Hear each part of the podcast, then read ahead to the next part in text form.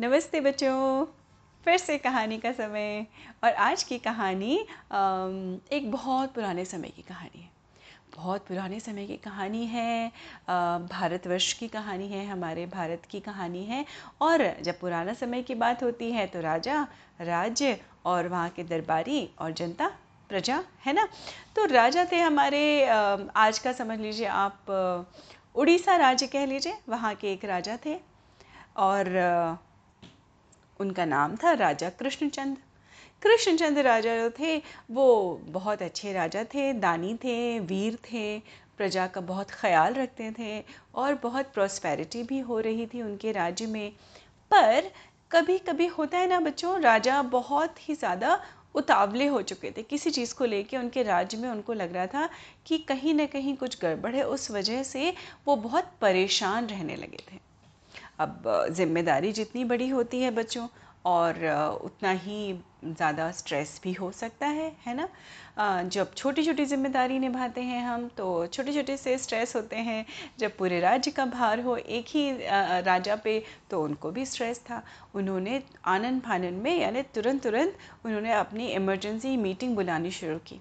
और वो ऐसा समय था बच्चों, कि जब आप राज दरबारी एक नियत समय होता था, हमेशा हर चीज़ का होता है। जैसे आज देखिए बच्चों, ऑफ़िस हम जाते हैं तो सुबह दस बजे जाके छः बजे आते हैं, नौ बजे जाके पाँच बजे आते हैं एंड आप स्कूल जाते हैं तो भी उसका भी एक समय होता है। उस समय भी वैसे भी दरबार का एक समय होता था, लेकिन उन्होंने सारे दरबारियों को क्या किया?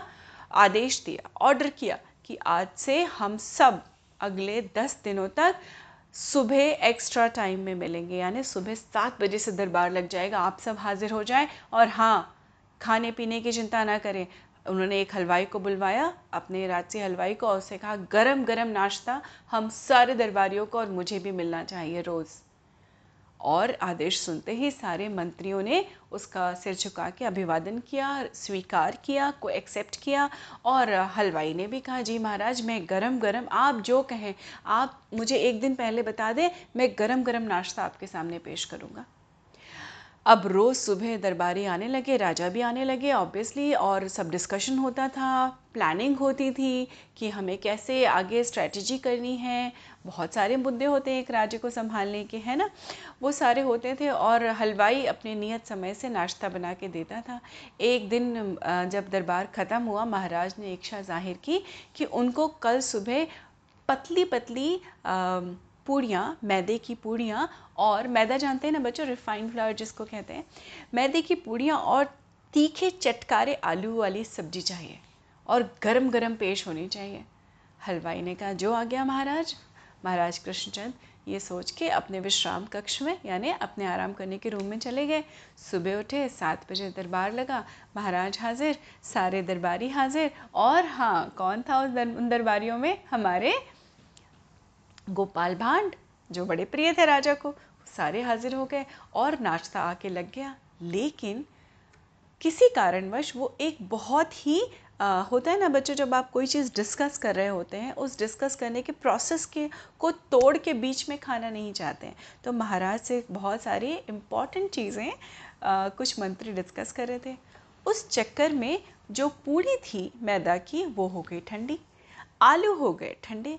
अब महाराज के सामने जब पेश किया गया, महाराज ने जैसे ही वो पूड़ी तोड़ी तो होता क्या है बच्चों, जब मैदा की कोई चीज़ बनती है ना तो वो बहुत खिंचने लगती है। जब आप उसको ठंडी होने के बाद तोड़ते हैं ना तो वो अजीब सी हो जाती है। इट डजेंट टेस्ट वेल महाराज ने, आओ देखा ना तो आए उनको बहुत गुस्सा आया। उन्होंने तुरंत हलवाई को बुलवाया। बुलवाओ इस हलवाई को। मैंने कहा था कि मुझे गरम गरम नाश्ता चाहिए। अब सारे दरबारी चुप गोपाल भांड भी चुप, क्योंकि गलती किसकी थी? गलती किसी की भी नहीं थी। गलती उस बेचारे हलवाई की भी नहीं थी। पर राजा के क्रोध के आगे, राजा के रोष के आगे कोई भी कुछ नहीं कह पाया। उन्होंने हलवाई से कहा, मैंने तुमसे कहा था कि मुझे गरम गरम नाश्ता चाहिए। जो मुझे सबसे ज़्यादा पसंद थी, वही चीज़ मेरे सामने ठंडी आई।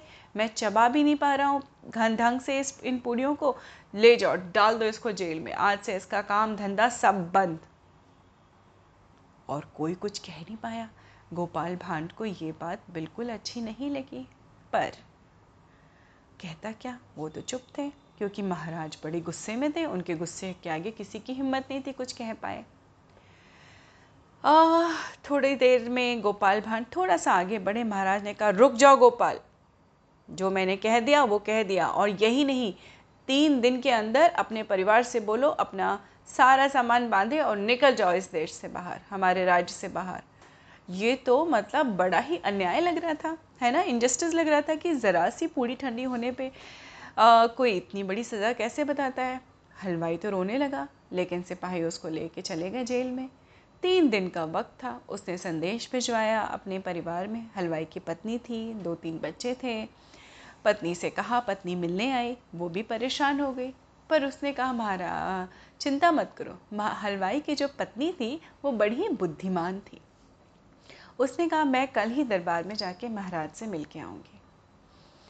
अब वो दूसरे दिन इजाज़त मांग के यानी परमिशन लेके, उनकी आज्ञा लेके दरबार में राजा से मिलने आई।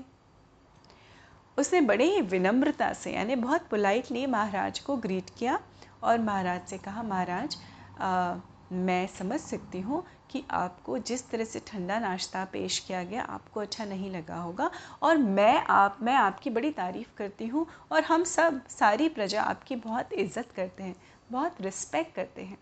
और हम सब ये समझते हैं महाराज कि आपको कभी किसी चीज़ का ऐसे पे ऐसे गुस्सा नहीं आता तो आपका गुस्सा भी जायज़ था।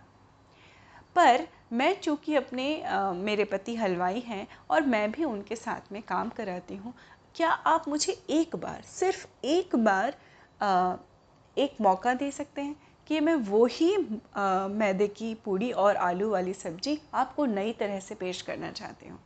अगर आप मुझे आज्ञा दें तो मैं एक एक बार, बस एक बार मुझे मौका दे दीजिए। मैं आपको वचन देती हूँ कि ये ठंडी चीज़ आपके सामने नहीं आएगी। आप थोड़ी देर बाद भी खाएँगे। मैं समझती हूँ आपके राजकाज के काम में आप बहुत व्यस्त हो जाते हैं, बिज़ी हो जाते हैं। इसलिए मैं आपको इस तरह से पेश करूँगी कि वो ठंडी ही ना हो। महाराज को सोच में पड़ गए। अब चूँकि स्त्री थी विनम्र यानी वो लेडी बड़ी विनम्र थी बहुत पोलाइटली बोल रही थी तो जब कोई पोलाइटली बोलता है ना बच्चों तो सामने वाले का गुस्सा भी बहुत कम होने लगता है धीरे धीरे इतनी पोलाइटली बोलने पर स्त्री स्त्री क्या थी? वाकपटु थी। बोलने की उन उसकी जो लेडी थी हलवाई की जो वाइफ थी पत्नी थी वो वाकपटुता में माहिर थी यानी बोलने में आ, अच्छी थी वो। महाराज ने कहा ठीक है हमने एक मौका दिया। कल सुबह मेरे सामने वो नाश्ता पेश किया जाए। जाओ यहाँ से। गोपाल भांड मंद मंद मुस्कुरा रहे थे। बस। और, दूसरे दिन ही सुबह सुबह चार बजे हलवाई की पत्नी राजसी, जो पाकशाला होती है ना बच्चों, रसोई घर बड़ा सा वहाँ पहुँच गई और अपने कुछ हेल्पर्स के साथ, मददगार लोगों के साथ और उसने फटाफट आलू की चटकदार सब्ज़ी बनाई।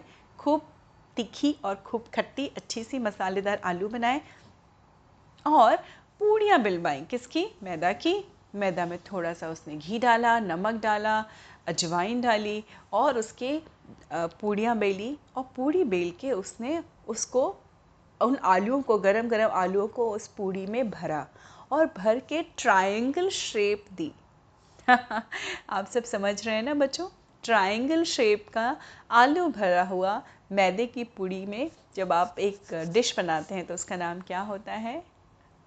जी, समोसे। अब उसने वो फटाफट बना के और जैसे ही सात बजना शुरू हो, बजा और उसको पता था कि साढ़े सात बजे उनको नाश्ता देना है। किसको? राजा को। उसने फटाफट गरम गरम कढ़ाई में डालने शुरू किए। वो और सारे लोगों ने पूछा कि ये है क्या? तो वो मुस्कराने लगी। कोई बात नहीं। मैं महाराज के सामने ये खुद लेके जाऊँगी।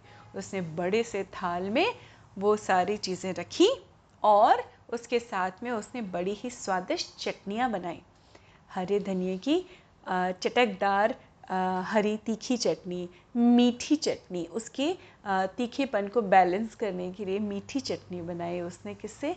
खजूर और गुड़ डाल के। और राजा के सामने पेश किया गया। राजा ने कहा रख दिया जाए। और राजा एज़ यूजुअल कुछ डिस्कस कर रहे थे।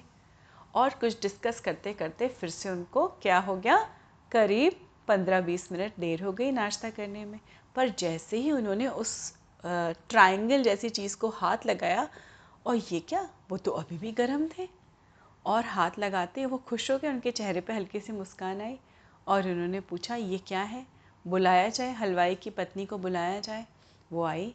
उसने कहा, महाराज ने पूछा, ये तुमने क्या बनाया है? तो उसने कहा, महाराज, ये वही पूड़ी है और उसके अंदर वही आलू हैं, पर इसका नाम बदल गया है। इसका नाम है समभुजा समभुजा यानी सम मतलब बराबर इक्वल भुजा मतलब स्लीव्स या आर्म्स तो इसके ट्राइंगल शेप में है ये, इसकी समभुजा यानी तीनों भुजाएँ, तीनों साइज़ एकदम इक्वल है। महाराज ने कहा अच्छा और जी चटनियों के बारे में भी आ, उस हलवाई की पत्नी ने बताया महाराज खुश हो गए। उन्होंने जैसे ही मीठी चटनी में डुबो के उसको खाया और आश्चर्य लगा उनको इतना स्वादिष्ट लगा वो समभुजा कि उन्होंने ना केवल हलवाई को जेल से रिहा कर दिया, कारावास से निकाल दिया, बल्कि उसकी पत्नी को बहुत सारा इनाम दिया। और ये एक स्पेशल ड्यूटी दी कि तुम रोज़ आके जब तक मेरा मन होगा, तब तक तुम मुझे ये समभुजा खिलाओगी बना के। और सारे दरबारी भी खुश, राजा का मूड खुश हो गया। और राजा का मूड अच्छा हो गया राजा खुश हो गए राजा ने इनाम दिया हलवाई खुश हलवाई की पत्नी खुश और हमारे गोपाल भांड भी धीरे धीरे मुस्कुरा रहे थे। क्योंकि बच्चों गोपाल भांड ने ही जाके आ, हमारे जो हलवाई की पत्नी थी उससे ये रिक्वेस्ट की थी क्योंकि कहीं ना कहीं वो राजा कृष्णचंद के डिसीज़न से जिस तरह से उन्होंने हलवाई को दंड दिया था वो खुश नहीं थे। और वो नहीं चाहते थे कि राजा को अपोज करें भरे दरबार में सबके सामने, इसलिए उन्होंने ये युक्ति निकाली, ये सॉल्यूशन निकाला कि किस तरह से हलवाई की पत्नी, उनको मालूम था बहुत चतुर है, बहुत होशियार है खाना बनाने में। तो इस तरह से बच्चों समभुजा का आविष्कार हुआ, यानी समोसा, जो करते करते करते करते समभुजा से बन गया समोसा। और समोसा है I think one of the most favourite breakfast dishes है ना इंडिया में है ना समोसा तो बहुत खाया जाता है। वाइडली हर जगह मिलते हैं ऑलमोस्ट समोसे। तो ये थी समोसे की कहानी और हमारे गोपाल भांड की चतुराई और हमारी uh, जो पत्नी थी उसकी उसकी भी चतुराई थी है ना? तो इस कहानी से हमें क्या सीख मिलती है बच्चों? कि हम अपनी बुद्धि लगा के बड़ी से बड़ी समस्या का निवारण या सॉल्यूशन निकाल सकते हैं। और जी तो ऐसे ही आप करते रहिए। अपनी बड़ी से बड़ी समस्याओं का निवारण खुद करिए और आगे आगे बढ़ते रहिए। रहीम जी का वो दोहा याद है बच्चों? ऐसी बानी बोलिए, मन का आपा खोए, औरन को शीतल करे, आप हो शीतल होए।